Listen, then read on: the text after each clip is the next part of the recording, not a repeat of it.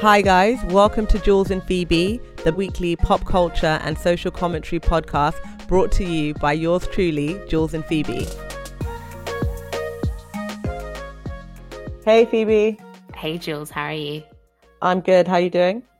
I am good. I feel like it's just, you know, same soup reheated, essentially, because we're not really doing anything. No, but so much has been going on. Yes, but like can you imagine doing this year, this lockdown, without all of the technology at our fingertips that we do have? Oh, yeah, that would be. Well, I guess you'd just play billiards. I'd be watching my VHS copy of The Princess Bride again. yeah, I think human beings find a way to entertain themselves. Yeah, I mean, yes, it's true, but I am very glad that uh, technology is making that slightly easier this week, at least so much has happened uh, since we last recorded. A lot has happened. Mm-hmm. So, what have been your top things? Okay, so the top things the Sainsbury advert. Oh, God, yeah. That was a big thing. Big thing. Yeah, so basically, Sainsbury's released a Christmas advert with a black family, and people were not happy. Which is so weird because I mean, obviously, it's not weird. Racism is racism. Racists are always going to racist. But the ad itself is so like it's it's bland. Do you know what I mean? As in, they did a, three adverts, and the content of all of the adverts is essentially the same. It's families talking about Christmas. It's families talking about what they're going to eat at Christmas. So the reaction was so disproportionate for the content of what the advert was anyone could have been saying those words. It was just that it was black people saying them. I was even shocked. I was shocked at the reaction to just a black family talking about hanging out at Christmas and how offensive people found this. Mm-hmm. It's gravy. Phoebe, give us some info. Give us some intel. Give us some insight. I know. Can you imagine? No, but I did think that that was so you know, I think that there is this quote unquote the liberal agenda. And I've heard people, I've heard people that I know say things like, oh, it's almost like, you know, it's not okay to be white anymore. But it's so objectively neutral as an ad. Like, one of the things that I did think is that I'm real mushy and I love Christmas adverts. I love the John Lewis advert. I love like a good reason to cry at Christmas adverts. So for anyone else who's listening who is like, oh yeah, that's a bit of me, I can recommend that there are two adverts that have made me cry so far this year, and that's been the Woodie's advert in Ireland, and it's been the SuperValu advert. Again, which is just talking about like family Christmas, very emotional, tugs on the heartstrings. I can't work out how you can see something as objectively neutral as a family talking about gravy over the phone and really make that into unbelievable. I can't believe what's being shoved down our throats. But I guess it's very, very important for people to accept what's happening. A black family talking about Christmas is not neutral. A black family celebrating Christmas is seen as political. Right. And I can't work out how, say, if it were you and I now, and I was trying to say to you, no, no, no, it, it is, it's a political statement. The second you asked me how, what would my possible response be? Yeah, but I think just like how, you know, they say Black Lives Matter is a political statement, I don't see saying Black Lives Matter as a political statement. Mm-hmm. I see that as like, yeah, of course. I don't really see why it's political, but there is something about society where saying Black Lives Matter or showing a black family is seen as political, it's seen as virtue signaling. I think that you're right. I think that, you know, there are always going to be a strain of people who see it as virtue signaling. And what's so unfortunate is that the whole thing has missed you completely. You know, you what talk- is virtue signaling though? What does that mean? Genuinely, you might as well ask me what gluten is. I have no idea. I actually don't know. And I hear people say it all the time and I go like, oh, you know, yeah, oh, quote unquote virtue signaling is it just that you're trying to appear woke? Like the word woke has been politicized. Yeah, it's all a bit confusing. So, personally, for me, I think it's better the devil you know. Mm. So, you know, we're at the point now where people try to act like there's no racism in the UK. everything is good in the UK, but what we saw with that Sainsbury's ad is that everything is not good in the UK. That's an advert on television and it's sending people into a fit. Mm-hmm. And how does that translate into how people are treated on a day to day basis? It's not isolated, everything is linked. And so I see it as an opportunity to have a genuine discussion. What is this about? What's going on? Why do you feel triggered um, by this? Because the comments were very, very hateful. And the comments were so hateful. What I don't want to be like, I was perplexed. But what I found, I guess, puzzling is that, as I said at the beginning of this episode, the script itself is so neutral that it could have been my family having that same discussion. Do you know what I mean? So it's almost as though what you had the opportunity to see there is that, oh, yeah, like Christmas is Christmas. Everyone's having a conversation about gravy and ham and roasties or whatever the case may be. But where you said, you know, it's become a political statement, the actual only political aspect is their skin color.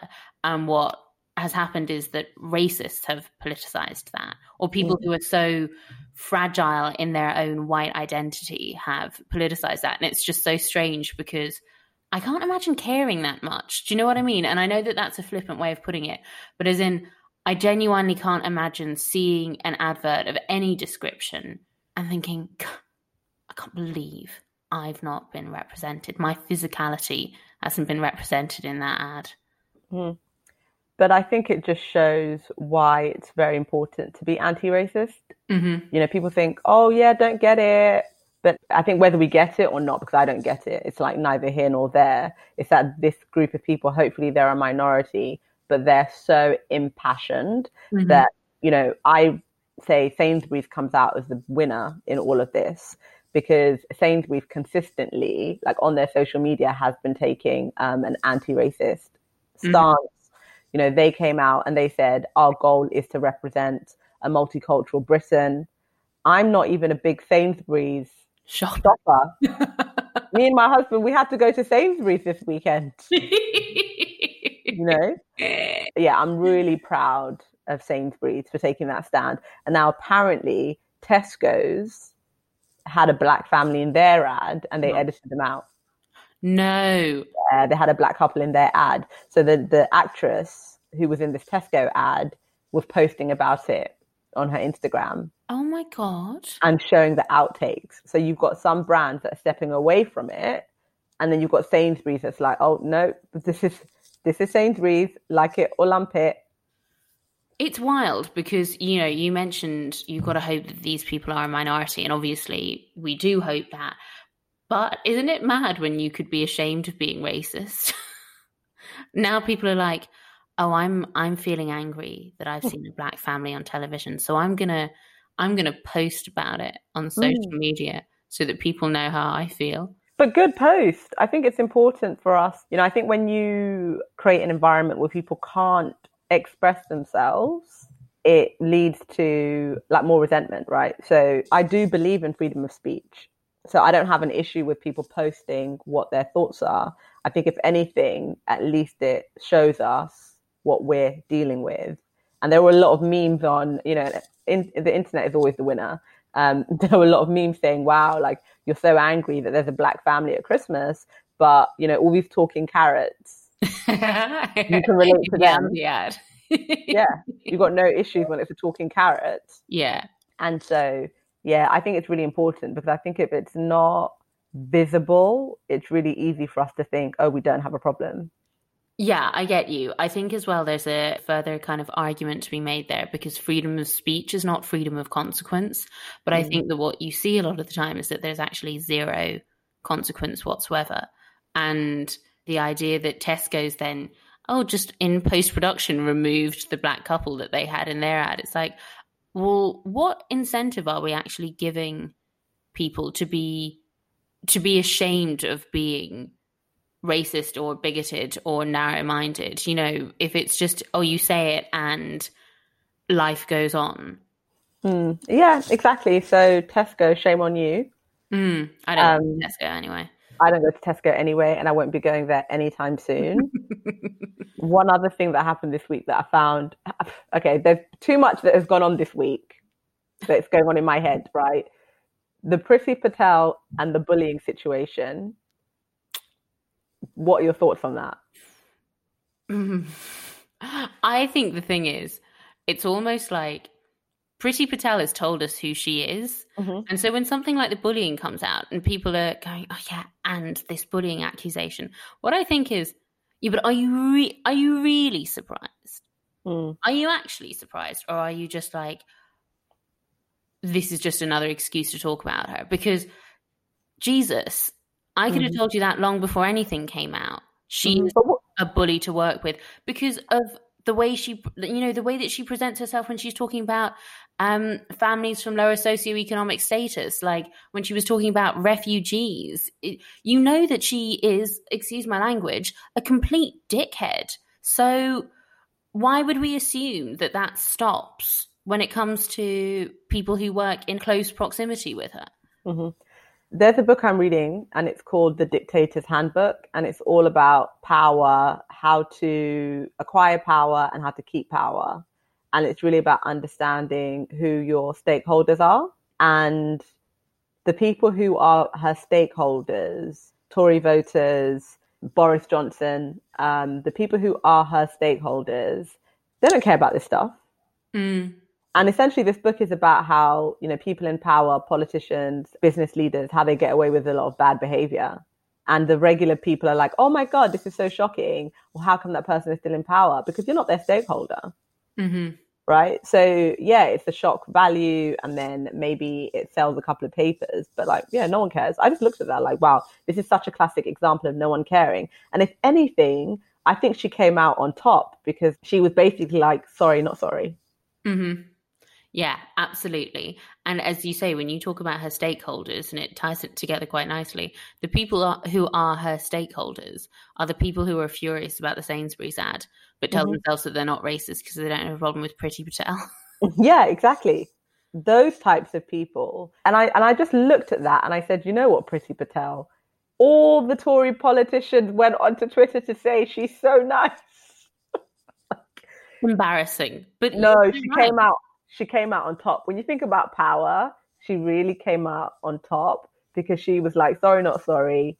I'm going to do what I want to do. And her party just gave her a high five. It's a lazy exercise, right, to speak in such broad generalizations. But I do think you see it a lot in left versus right politics mm. because I think that the left tear themselves to pieces looking for the moral high ground, looking to be like completely morally resplendent.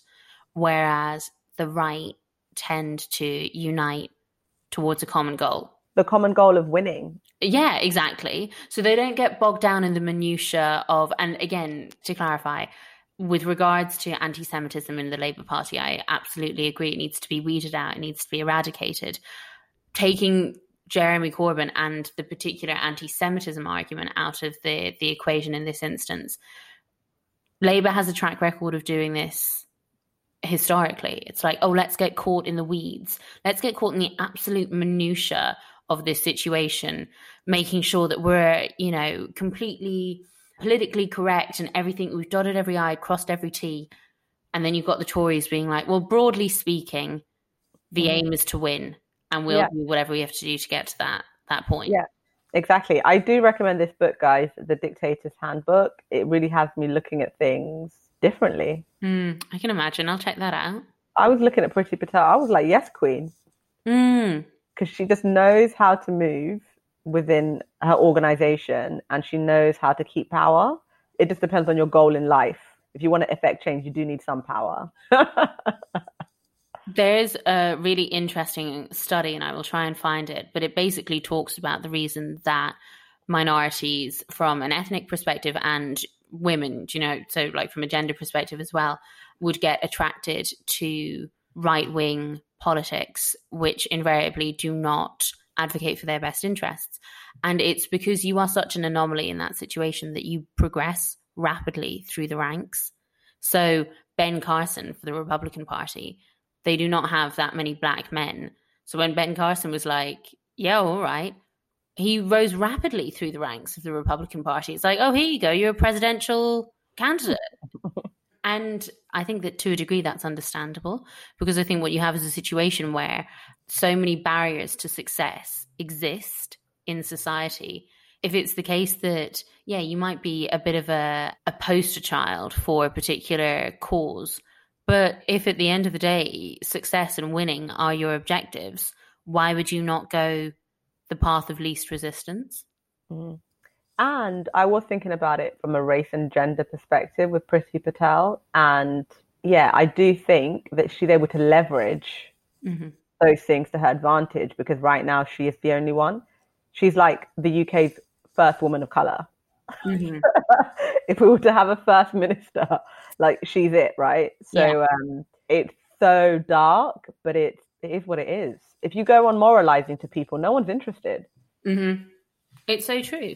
And I think that while it wouldn't be necessarily the path that I would want to go down, I don't actually know, do I? Because I've not been presented with that opportunity. and also, as a white woman, and this has been discussed before, but as a white woman, I will encounter some barriers, but I won't encounter the same amount.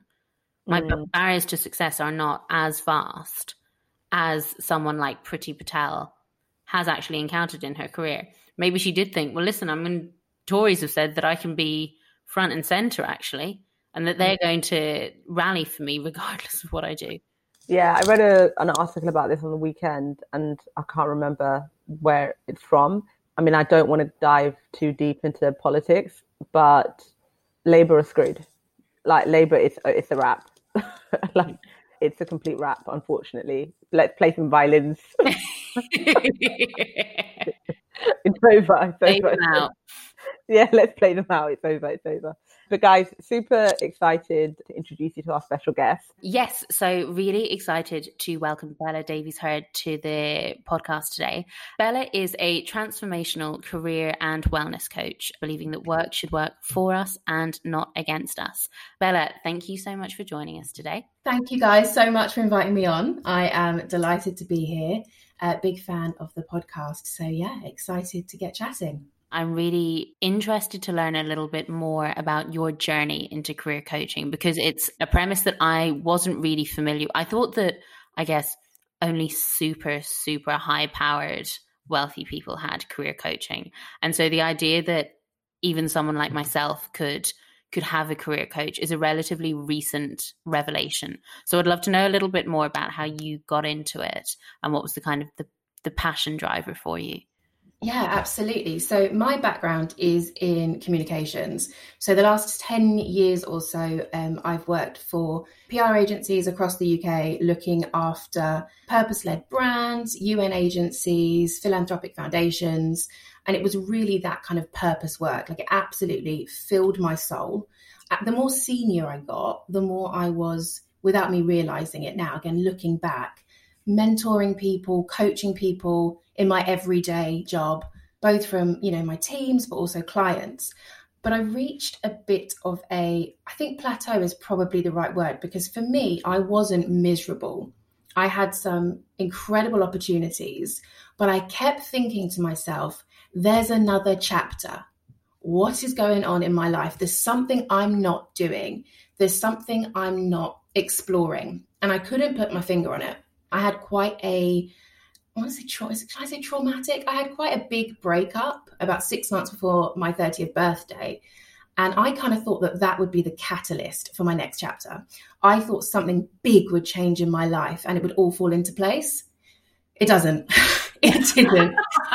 you think it's gonna. You think, oh, hold on, you know, getting getting divorced at 29, hun, that's gonna change your life. It does, but not in the ways you think. It's not this big rewrite. It's not this turning the page. And I kept waiting for life to happen to me. I was like, I'm waiting for the penny to drop. I'm waiting for the other shoe to drop. I'm waiting for this exciting chapter where I really kind of become myself, if that makes sense. And I was chatting to a friend and I was talking to her about all these things I like doing. And I thought maybe I should go and be, I should retrain and become like a psychotherapist. That sounds really smart. That sounds like people are going to respect me. It's going to be wicked. I can do that. I like people. She's a mental health nurse. And so she sat me down. She's like, These are all the reasons you are not going to be good at it, but these are all the reasons that you will not enjoy it. I was not swearing, peed off. I was furious. And I left her house feeling really grumpy about it. And she'd said something in passing. She's like, You should be a coach. You should just go and be a life coach. And I heard life coach and I heard someone spouting off random advice, inspirational quotes on Instagram. It wasn't like a career choice, it was just like something you do for fun. And I was quite offended, I'll be honest. And I went home and I thought, just Google it. Like, let's not jump to conclusions. And I Googled it, and within about 10 minutes, everything fit into place. It was one of those moments of real clarity where you just think to yourself, oh, I like that. I don't think I have all the answers. Well, coaches don't have the answers. We help you get the answers. I feel that everyone has a new chapter to write or a new journey to go on. I believe strongly in kind of self led self development. I care about people's happiness. And it all just made a lot of sense to me. And I'd say within about six weeks, I'd found a coaching school. It was really important to me to be certified and trained properly. Uh, it's an unregulated industry, so you don't currently have to be certified to call yourself a life coach, uh, which I don't agree with. So, found a school that I really, really loved. And I'd say the first weekend, thankfully back then it was all in person training, which works better for me. First weekend, and I was the best way I can put it is I was completely in love with it. I felt myself for the first time in a really, really long time. And it brought me, it properly brought me alive. I was just a nicer person to be around. Work was better because I was bringing like the best bits of myself to it. It helped my career in, in communications at that time uh, really excel because of what I was learning as a coach. But I didn't want to be a career coach. I knew I didn't want to be a relationship coach. But I thought career coaches, because I did consider it, I thought career coaches you know, when you're in sixth form, and it's always for me, it's a sixth form biology teacher, and they sit you down and they're like, here are your career paths. You can be a teacher. You can be a doctor. Not you. You can't be a doctor, but other people can be a doctor. You can go and do this. And it was all very, these are the jobs you can have that you'd be all right at and that would pay the bills. So I kind of thought it was kind of unsexy. I thought career coaching would be boring and kind of prosaic, or on the flip side, all about promotions and pay rises and hustle and climbing a ladder. And none of that really felt right to me. So, what's wrong with hustle and trying to climb the ladder? What about that did not appeal?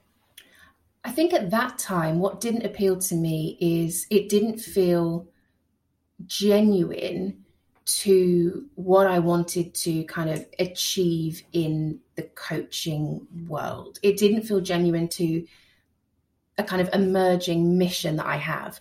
There is nothing wrong with wanting to climb the career ladder. And there is nothing wrong with being an ambitious woman who has certain goals and certain steps.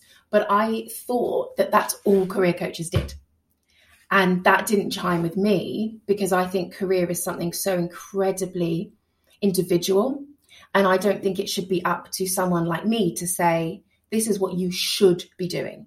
Jules, Phoebe, you should be aiming for a promotion in six months. You should be climbing this ladder. You should be earning this much. If that's what you want to do as a career coach now, awesome, bring it on, let's go. But back then, I thought that's all you did as a career coach. I had a very narrow perspective on it. So it surprised me quite a lot that I'm where I am now. And the reason why I asked that question is because it reminds me of when I joined the Women's Network at mm-hmm. work. And I joined the Women's Network because I believe in pay equality, gender parity, and I thought, wow, this would be a great community to get involved in. And then I joined Women's Network, and then I'm told, oh, my goal is for as many of you to get promoted as possible this year. And I was like, oh, why do we keep focusing on that when we need to be focusing on equality and then it's just been so interesting for me um, in terms of my own journey in the network because what I realized is we need people who are compassionate to pursue power. Mm. We need people who believe in equality to be willing to get involved in the politics yes. uh, and to thrive. And so that's why I asked you that question because I think sometimes people do feel either I'm authentic or I'm political. And what I've learned is that there is an intersection of those two things. And that's been quite eye opening for me because I kind of compartmentalized or separated those things for a long time. I think that's really interesting because what that points to for me, and particularly in a kind of in a corporate setting, is you can be authentically political. You can be political, and to your point, Jules, you know, work towards the things that you care about. And sometimes that does mean navigating internal structures and internal systems so you can get to a point where you can change those structures and change those systems. So I'm certainly not anti the climb. I just think that should be something that the individual really determines for themselves and looks at what their motivations behind that really are. I think there's an interesting component. I was talking to my husband about this during the weekend. We were out for a walk. He was saying, you know, if I, I live my life over here, I think could be a real turning point in my career. When I was 20, I would have just done X. And I was saying, I don't think it would make any difference. I think if you went back or if you lived your life over again, you could only do it knowing what you know now for it to, for there to be any different outcome because I think that a lot of the time particularly in your 20s although I can absolutely appreciate that it extends past that you wait to be recognized because you have lived your life in this whole model up until now of in school you're doing your work and it gets handed in and it gets graded and it gets given back to you and it's the teacher's job to be correcting your essays or correcting your exams or whatever um, so there's a certain amount of organic noticing that goes on in that regard. And then I think a lot of the time, certainly for myself, you're in the corporate environment and you're waiting to be recognized. And you're thinking, well, I know I did, it's not to say anything to me? and so I can imagine that in a lot of ways, I mean, I can imagine in general, a good mentor in that instance is so meaningful. But when you are working with your clients, is there one kind of common denominator that you think, yeah, this is something that inarguably people struggle with? That is a great question. Right now, people are struggling with a sense of real frustration at that what they perceive as their life being on pause.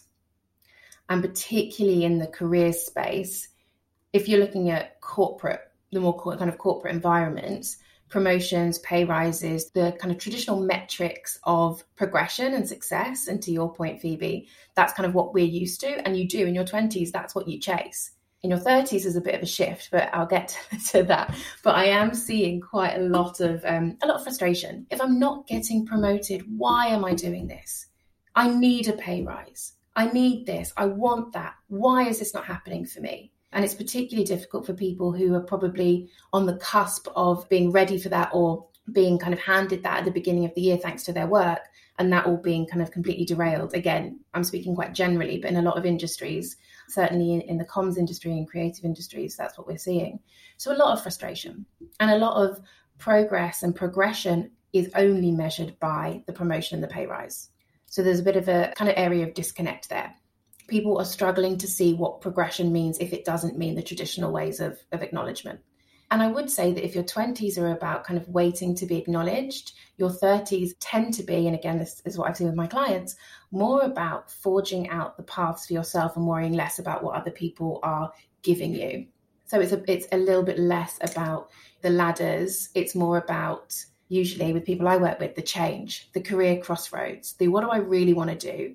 you know, I'm X years old. How do I want to spend the next 30 years of my life? In your 20s, I don't know how, I'd love to hear how you guys feel about this. But so many of my kind of peers and contemporaries, we fell into our jobs. Totally. Absolutely. You needed a job, you got a job, you went with something that made sense, and you took probably the first one that came your way. I graduated in 2008. Not fun graduating into a recession. I took the first job I could get, let's be honest. And you fall into it and you don't take a step back and then you're on the wheel and it is how do i make this worthwhile? I've hustled i've, I've grinded i've worked so hard. You, you have to make your 20s kind of make sense retrospectively. And as you get older i think there are real opportunities not only age it's also i think about stage. And it's about things like the pandemic and things that have happened this year that make you sit there and go actually hold on. Maybe I can take a step back and a step up and just think a little bit more intentionally about what I want to be doing. That has resonated with me so much because now I, I really love my job and I'm good at it, but I 100% fell into it. And I made a joke last week on the podcast that every time I, I reference an anecdote, I end up saying, Me and my husband were talking. But obviously, as you've noted, we're in a pandemic. There's not really anybody else for me to speak to on a daily basis. But my husband said to me the other day, it's funny because you don't have much of a chip on your shoulder about the fact that you studied psychology. Because most people who study psychology end up being like, no, it is a science. And I was like, oh, that wasn't even an option for me because in Ireland, psychology is A, categorized as an arts subject, and B, of the 16 people in my class, five of us did psychology because God love her, but our guidance counselor couldn't guide you to the door. So it was like when you mentioned doctor, teacher, whatever, doctors and teachers were not on the radar. It was like, why don't you try a nice psychology degree and see where you end up? And one of us has gone on to do the additional whatever six qualifications mm-hmm. that she mm. needs to work in psychology. Everybody else, like I went and worked in recruitment. And I worked those 12 hour days and I cried in the toilets. And then I was like, yeah, this is it. I guess I'm having a good time. like, it's insane how little guidance you're given post that A level or leaving cert or whatever it is mm. you're doing. You're very much so thrown in the deep end. And as you say, trying to rationalize because you don't want it to have all been for nothing. Absolutely. And I think that that's a that's quite a tricky path because also as as you've noticed so I'm just kind of saying your your words back to you but the metrics of success tend to be the things like marriage, babies, mortgage. And you're kind of thinking, well, what's the quickest way for me to get to those then? You have to be, I think, incredibly secure in yourself to have worked out those issues in your 20s in order to be able to say, mm, actually, no, that's not whatever the phrase is, scratching that itch for me. When I was 26, I was like, all right, bye, I'm going to Nigeria. And I was working for a startup in Lagos. And I would always be like, yeah, or you know in london the biggest achievement people have is having a mortgage. And like here i am on the edge living life. So now that i'm in my 30s i'm like actually i see the value in that. But i think i'm very lucky because i never i was never benchmarking myself and what my achievements what i considered achievements against what other people were doing. Mm. I was like, this is what I want to do. And I went and I did it. You know, and I'm very grateful that like I basically spent my 20s running around Africa, mm-hmm. which is what I wanted to do at the time. Mm-hmm. And it was completely insecure. like it was not wise for people looking in on the outside. But, you know, I, I never wanted to be someone that had regrets. Mm. But what I did realize when I was like 29, 30 was that I wanted to be a bit more introspective Mm. So I watched a documentary about the Mossad on Netflix. When you're being assessed to be a Mossad agent, one of the things they do is test your fearlessness. And if oh, you are too wow. fearless, you fail because then you can't identify risk. Ooh. And I realized in my 20s, I was so fearless, I couldn't identify risk. Like, I'm not Nigerian. I got offered a job in Lagos had a bomb leaving do. I looked like a bag of money. I still look at those and think, wow, how things have changed. But yeah, so it was interesting watching that that documentary, and there were a few other things that I did where I said, you know what, Jules, uh, this appetite for risk is really cool, but you're going to have to be a bit more mindful if these risks are going to pay off. Mm. So that's something that I did to kind of change my approach to life. So I feel like I'm the almost like in terms of timeline, polar opposite of that. And it's actually one of the things that when we were working together, Jules, that I loved about you and actually took a lot of inspiration from was how fearless you had been in your 20s. Because obviously we talked about a lot of stuff and just seeing that, you know, you did what you wanted to do. You you knew what you wanted. You went out, and you got it, and you took opportunities and you had experiences. And I I'd followed a tick list you know, I married my first boyfriend. I was saving for a house and a baby. I was doing a job that I was really, really good at, but maybe wasn't stretching me enough, wasn't taking any risks. And now I'm like, oh, actually, I need to be more fearless. I need to take more risks. I need to try new things. So I find it really interesting how we all kind of get to different parts of the human experience at different times, depending on who we are. Yeah. I really want to ask you a question about that, Bella, because you mentioned maybe getting to that fearlessness a little bit later. Mm. But to leave a career that, as you said, you knew you were really good at, and then to be like, no, I'm going all in for this completely different thing in as you've said like an unregulated industry and something an industry that is gathering a lot of traction i think because more and more people are seeing it as like a really kind of fundamental component in terms of helping them get to where they want to be but in the same breath you know kind of uncharted territory. So was there an aha moment or was it kind of death by a thousand cuts that you were like you know what? I've been dipping a toe and dipping a toe and dipping a toe. It's time to go so yes so i should say i am still in that world. Mm-hmm. so i'm currently doing both. Right. Um, but there was an aha moment where i realized that i needed to stop working 80 hour weeks for other people and mm-hmm. that I hate saying it like this, but it's the only genuine way I can say it. This calling that I have for coaching was getting deprioritized. It was getting treated like a like a side project. I would kind of dismiss it if people spoke to me about it. And after a while, I realized, why am I dismissing it so much? And I realized that's because I was a little bit, and I use this word carefully because I've done a lot of work on it now, but I was a little bit ashamed of my lack of action. And it all stemmed from fear it all stemmed from I'm so good at my day job that what if I'm not good at this?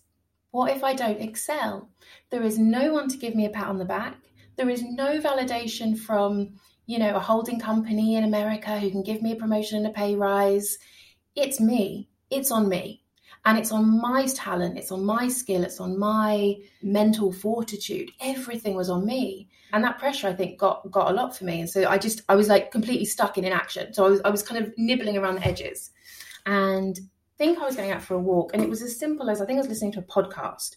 And they were talking about you know what's your what's your superpower which is one of my favorite questions ever. Well you know what's your superpower? What can you do that no one else can do? And all i could think is oh i'm really really good at listening to people and all i could think is if I wake up in 10 years' time and I haven't done this, I will regret it forever.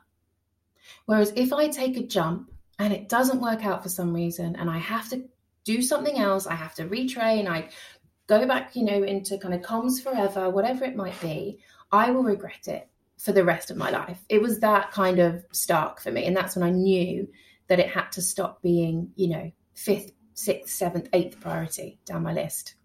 But it took a while it took a while. I've been coaching for two and a half years, and it's only been in the last year that I have even started to talk about it more with with friends, or post about it on socials, or you know have it as a discussion point. I was still kind of hiding that part of myself. I know so many people like this where they work on things they don't want to discuss it mm. and i'm at the point now where unless people are really explicit with me about what they're doing i'm not bothering myself because I find like I'm so invested in the success of the people around me that I want to know what they're up to so I can help move them along in that journey. But most people don't want to share what they're doing until like they get to a cert- a certain point, I guess. Yes. Because I'm someone who's very like this is what I'm learning, this is what I'm doing. Mm. I'm sharing to bring other people along and then everybody else is so hush hush and i guess that's just their approach. But then it's just something i've noticed and i find it so jarring. But it's funny with you because i was with a friend and i said i'm looking for a career coach. And then he was like a friend of mine like she's training to be a career coach jules. You know reach out to her. Because she could be a great person to speak to. And then that's how i met you. So you must have communicated it to someone for it to basically land in my lap at brunch. yeah, so it's a bit of a journey, and I think I think it, something you said to me just really stuck with me. I just scribbled it down here. You said that you like investing in other people's success, and I think when people and I see this again, I see this in clients. I saw this in myself previously. When you're not talking about what you really want to be doing, when you're not talking about your passions, it's because you're not investing in your own success. You're not backing yourself for success you're not telling people what you're doing because, firstly, then they're going to hold you account and you're going to have to follow through. You're going to have to sit there and go, Yes, I love this. And yes, I'm going to effing do it. And the second thing is if you don't try, you can't ever be very disappointed. So if you don't go all in on something, your dream can remain a dream. It can stay comfortable. It can stay as that comfort blanket. It can stay as that one day my life's going to be amazing. It stays in the distance and that keeps us comfortable and keeps us safe. I think, in terms of shouting about it, in terms of talking to people about it, my personal journey was like this. So, when I started coaching, which is when our mutual friend referred you to me, I was like, this is wicked. I love it. I'm so good at this. And I hate saying that, but that is how I felt. I felt that, yeah, I've got this. I, I know what I'm doing here. And it was kind of a year later, it was that middle year where I felt really consumed by my day job. I felt like I didn't have the headspace and I chose to, I can look back and, and admit this, I chose to deprioritize it because I was so scared of going all in, which is why I think that's something interesting when I see it in clients. I have a good frame of reference for how they're how they're feeling and how they're thinking. I bring a lot of compassion to the approach I have in coaching because I've been there and I know how scary it can be. That really makes me laugh because particularly when you just said there, you know, you get worried that you're going to be held to account. And I think it's um, Margaret Atwood who has that quote Men are afraid that women will laugh at them, women are afraid that men will kill them, right? I'm afraid of both. Don't kill me, don't laugh at me. I yeah. literally, and you know, Jules, when you talk about that thing of people kind of moving in silence, I have such a fear of saying things and it not working out, and then someone being able to say, you know, she said she was going to do such and such a thing, but turned out she wasn't very good at it. And the idea of being so captive to other people's expectations, I guess I have another question for you around this, Bella, because I, as part of my MBA program, was given one free career coach session, which I really, really enjoyed but I mm-hmm. don't make any secret of the fact that I've struggled with my mental health in the past. And I've also had CBT and therapy and, you know, a couple of other engagements with counselors and therapists and things like that. And I almost felt like that really heightened my experience of the career coach because I was able to go in and almost as soon as we started, be able to say, I am incredibly anxious a lot of the things I'm anxious about have never had a chance to happen, but I am trying my best to override them. I'm very fatalistic, but this is, you know, separate to all of that. This is where I want to be in my career. I want to be doing this stuff. I I I know my strengths. I also know my weaknesses. And following that, I spoke to a couple of people. I spoke to a friend of mine whose girlfriend had had a very poor experience of career coaching. And he said to me, Do you think it helped that you had had you know, normal therapy beforehand. And I was thinking, absolutely, because I was able to be like, listen, don't worry about that, by the way. That insecurity isn't rooted in anything because I've already explored that and I know that it's not. It's a self sabotaging technique that for some reason I use. I had a very happy childhood, like this kind of thing. so I wonder what your thoughts are around that when you were moving into this avenue. How much work did you have to do on yourself in terms of maybe past compartmentalizing that you had done and you know hiding things so that you didn't have to be kind of fully accountable but also just you know overriding that fear and overriding that shame. Was that something that was very conscious work on your part? The short answer is hell yes. It was absolutely conscious. I also make no secret of the fact that i have struggled with my own mental health. I am in therapy it's a critical kind of component of my life. I'm now in a point where I love it. I'm two years deep, which is the longest I've ever been with a therapist because usually I just roll my eyes and think they don't know what they're talking about. Yeah, you can analyze that one another time. I'm so I'm a big I'm a big fan of therapy. I'm also a really really big fan of knowing where therapy starts and coaching ends. It's something really obviously this is very particular to clients I work with, but I have a very open dialogue with all my clients about whether or not they are in therapy or whether they're having other interventions, if that's relevant for them. But I think kind of putting that aside and putting that apart, I talk about my coaching, or I used to talk about my coaching business in therapy a lot because it was tied up. My my things about visibility, you know, I do have when it comes to coaching used to have anyway, shocking imposter syndrome. It still comes up and you have your tools to deal with it. That's kind of also what coaching does for you as a as an individual. It gives you a bit of a toolbox to cope with things. But yeah, absolutely. I think your experience of knowing whether or not coaching is the right avenue for you, is that going to get you to where you need to be? That has to be a super conscious decision. I think coaching can be for everyone, but you have to know why you want coaching. But you also you have to find the right coach for you. You know, some mm. coaches are more kind of therapeutic coaches and do a combination, obviously, with the right qualifications. Others use things like hypnosis or emotional freedom technique. It's all about figuring out what's going to work for you because all coaches are different. All career coaches are different. Relationship coaches are different. And everyone brings to it their own experiences and their own ways of interpreting frameworks and philosophies and things like that. But I'm glad you had a positive experience. Can I ask you a question? Mm-hmm. If you knew that no one could laugh at you, no matter what the outcome, what would you try? Oh gosh, that's such a good question, Bella. I feel like the Mr. Krabs meme from SpongeBob SquarePants with a real. Sorry, hon, I'm a coach. This is what we do. We ask questions. um, I always know that whatever I do, it will be people facing because when we talk about superpower, I know that that is mine. I know that I'm good with people because I know that I'm interested in people. And so when I think about it, I'm always like, I want to be working in some kind of collaborative innovation where I am growing in tandem with the people that I'm working with, but it tends to be in a kind of a client facing position. Do you know what I mean?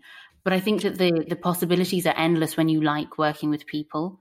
There are so many different intersections in that regard. And I think I know, you know, the the pillars or my value pillars, as it were, will always be family and security and things like that. And um, a lot of the metrics that I thought would never matter to me. Like I never thought I'd get married. I never thought that I'd want children because I just didn't really care about those things. And then I met my husband and we did get married. And now I am actually, for the first time in my life, thinking, yes, I actually would like to have children as well.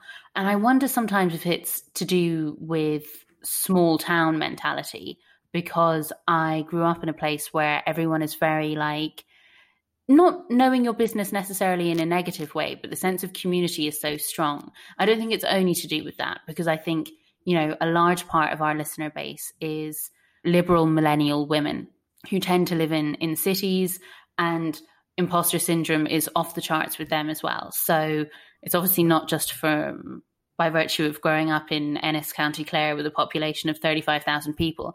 But I do often think, like, oh, I want to, and I'm sure that there will be a lot of our listeners who say the same thing. A lot of it comes down to me um, of other people's external perception of what success is.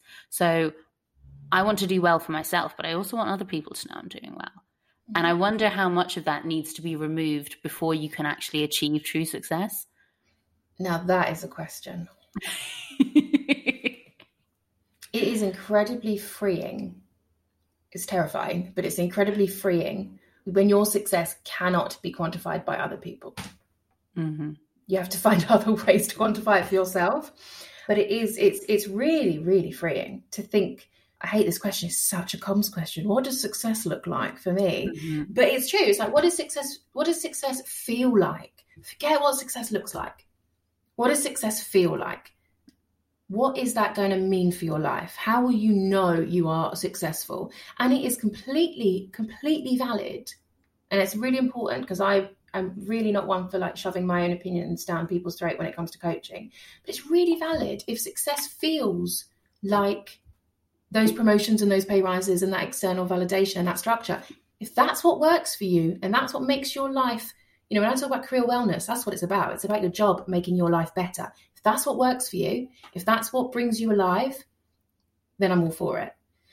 But for those for people who find that a struggle, for people that that doesn't resonate with, I think figuring out your own success metrics is one of the most powerful things you can do. And I think one of the first things you can do if you are considering, you know, whether it's a pivot, a change, just adapting how you work in the same industry or job, what's it going to feel like when you're successful? Mm. If you start there, it's a really good internal barometer to kind of guide you forward with what your next step should be. And that's usually my job. Yeah, I think one of the key takeaways for me when I was doing coaching with you was that I had so many assumptions. I want to do this, I want to do that. In order for me to be given this, I need to do that. And you would always say to me, But why? Why do you need to do those things? Everything you've done is more than enough. And that was such a penny drop moment. Like, why do I have to do X to even ask for Y? you know and i think so many of us have all these assumptions in our mind that lead us to not asking for what we want, or maybe not thinking, oh, when I have this, then I'll focus on achieving this. And I think that really holds people back. So one of the things I do now is like, yeah, I want this. Why not? You need to tell me why I don't deserve it. I'm not going to create that barrier for myself. Right. what I want. Why can't I have it? Okay, great. And it's been causing a lot of problems. What's going on? Tell me. No, no, no, not problems for me, but problems for other people because I'm there like, oh, but why not? Everyone around me is like that. I realize because obviously I'm in a male dominated team mm. industry. All the lads are like, this is what I want. This is why I want it. Why can't I have it? Mm-hmm. And I said, I'm just going to do what they do. But but here's the thing. I think there is such a small percentage of people that ask the question, why not? And that is the, one of the most powerful questions you can ask yourself. I was speaking to a client the other day and we were talking about reducing hours at work and requesting a reduced a reduced workload in the new year, obviously with a reduction in pay and all that jazz. And she immediately started telling me that she'd spoken to a couple of friends about it, and the friends were basically saying, "Oh, you should absolutely ask. They're never going to let you do it. This is why they're not going to let you do it. They're never going to let you." So by the end of that conversation, she had gone from having a plan to just having doubts and to already talking herself out of even saying it. But sometimes you do just have to stop and reframe and go, okay, why, but why not? Let's get hmm. really, really crystal clear on this. Why can't I have that? Is it working for you, Jules? Is, are things going? Oh, well? yeah, I'm doing great. I, yeah, I'm fine. and what I've realized in terms of my career and life in general, but specifically when it comes to um, career transitionings, pivoting, or anything to do with your career, your friends are not your actual friends. It's not your mates, right? Your friends are your coach, are your mentors, your sponsors. These are who your friends are. And what caused me so much difficulty in the past was thinking that my friends should be that support network for me. Yes. So I moved to Lagos. I went to go work for a startup. I came back to London and I was thinking that my friends would be supporting me through that transition, like giving me advice, encouraging me, half of them are moving in silence anyway. So I was like, I can't actually learn anything from you guys. And here I was constantly pouring into people mm-hmm. and thinking, oh, now it's my turn to get poured into. And yeah. there was no one. And so what I've realized that's really, really crucial. And that's why I'm a big fan of coaching in general. Like if you want to improve in anything, you need to have a coach. And a lot of the time people will say, I want to achieve this. I want to do this. And then I say to them, Oh, I know a coach. And they don't follow up. And that's why I'm like, yeah, I don't take you seriously because you're not willing to actually make that investment in yourself. And that's what I think really differentiates people. But it's my willingness to have made those investments in myself. And I've just got that dividend right now. So part of it is jarring because everybody says, I want to do this, I want to do that. You guys don't move. We have a career coach on the podcast. How many of you are going to go and follow Bella on Instagram? That's true, actually, Bella. This is a great chance to, to give your Instagram and contact information a shout out. Oh, thanks. I will do. Can I just just something that Jules said there just really resonated with me again is it's where you put your energy. If you are willing to put your energy into finding whether it's your purpose, your mission, or like where your focus wants to be, and similarly, you know, when you think about the friendships that you're you're pouring energy into, be really mindful. Always be mindful, particularly when it comes to career. I completely agree with you, Jules. Support network is not your friends your support network also needs to be people that you are working with, they need to be your peers. They need to be people who have semi different jobs in the same industry. Those are your people, that's your covenant, that's your go to in those days where you do have bad imposter syndrome or where you just need a little check on something or a bit of confidence boost. And so often we confuse our friends with our everything else. In the mm. same way, you can't expect a romantic partner to be everything for you. You can't expect your friends to be your guidance counselors as well, because it just nine times out of 10, it doesn't work. Mm. It doesn't work. But if you want more gems like that, you can come to Instagram. Yeah, it's chapter two coaching over on the over on the Insta. Always, always happy to chat to people. Love hearing people's kind of career quandaries and questions and things like that. So always come and feel free. Yeah. And I guess as just a, a note on that, Bella, I'm guessing that there will be people listening to this particular episode who haven't thought about coaching before, who don't know the ins and outs and the kind of the idiosyncrasies of it. Is it fair to say that you work with clients to build programs around them and the frequency with which they can meet and everything? Because I think sometimes people are daunted at the idea of what they don't know. Yeah, absolutely. I tend to work with people one on one over about 12 weeks.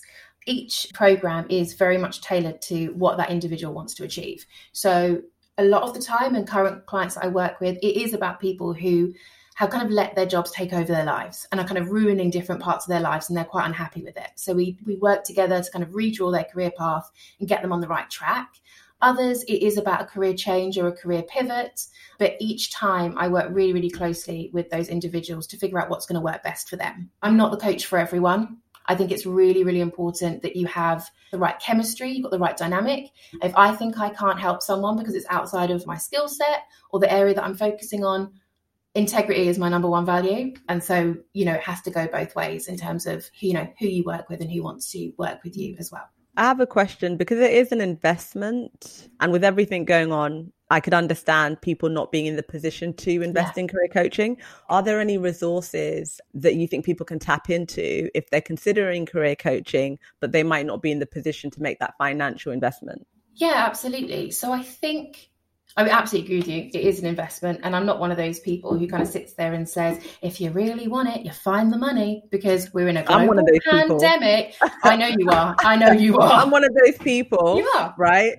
But we move. What are the free resources? We move. The first thing is actually just figuring out what you want career coaching for. So i don't i don't necessarily wouldn't necessarily say there's like a bank of things that work for everyone but i think it's figuring out what it is about your particular situation that you're not very happy with. So if you are just feeling like you need to be stretched a little bit more and you need to have a little bit more of a kind of better time at work then books my, one of my favorite books is the discomfort zone by Farrah Storr. I think it's brilliant and it's got some really actionable, you know, she's an editor, she's not a coach, but there's some really actionable things in there that are the same kind of things I um, suggest to my clients. If you're having problems with different personalities at work, particularly as we're all working from home, I mean, I don't know about you guys, but I've seen a lot of personality clashes coming out to the fore because everyone's got a heightened sense of stress. There is a book that I am obsessed with called The Four Tendencies by Gretchen Rubin. I recommend this book to everyone yes. all the time. And then I keep saying I can't remember who told me about this book. Guys, read that book. it is fantastic. And there's a quiz you can do online if you want to. It's a free quiz you can do online as well. Um, just check out Gretchen Rubin. She's wicked. And that for me actually transformed the way I coach, but it also transformed my comms job and my friendships. Um, so those are the kind of two places I'd start. But if you are ready to invest in yourself, you know, there are lots of different coaches out there, and I would just recommend finding one for you and seeing if they offer taster sessions and see what, what the deal is. And what I'd also recommend, if you are one of those people that's looking at a promotion, right? Maybe for budget reasons, you know, your promotion has been put on hold, but you can go to your manager and say, I think I would benefit from coaching and get your organization to sponsor you because you're worth it. So I would consider that as an approach as well. I'd say that's a great thing. And one very quick build on that is think about what other things you might need. Do you want a training course elsewhere? Do you want to go and spend time in another department? They're going to want to keep you. So if you're in that position, your employer wants to keep you. And if they can't give mm. you the promotion and pay rise that you deserve, think about what else they can give you to develop your sense of self, develop your career, and also keep you happy. Yeah. Bella, thank you so much. We need to have you back on the show because I feel there's still so much for us to discuss. I think that we could literally do a series on this. I think that people are going to be so interested in it. It was so great to meet you. Thank you so much for taking the time. And I'm sure that you will hear from me on chapter two over on Instagram. thank you both so much. It's been an absolute pleasure. I've loved every minute of it. So thank you both. And thank you, Jules, for being one of the clients that really made me see that career coaching is where I wanted to be. So thank oh, you. You're welcome. Follow us on Instagram at Jules Phoebe. Bye, guys. Bye.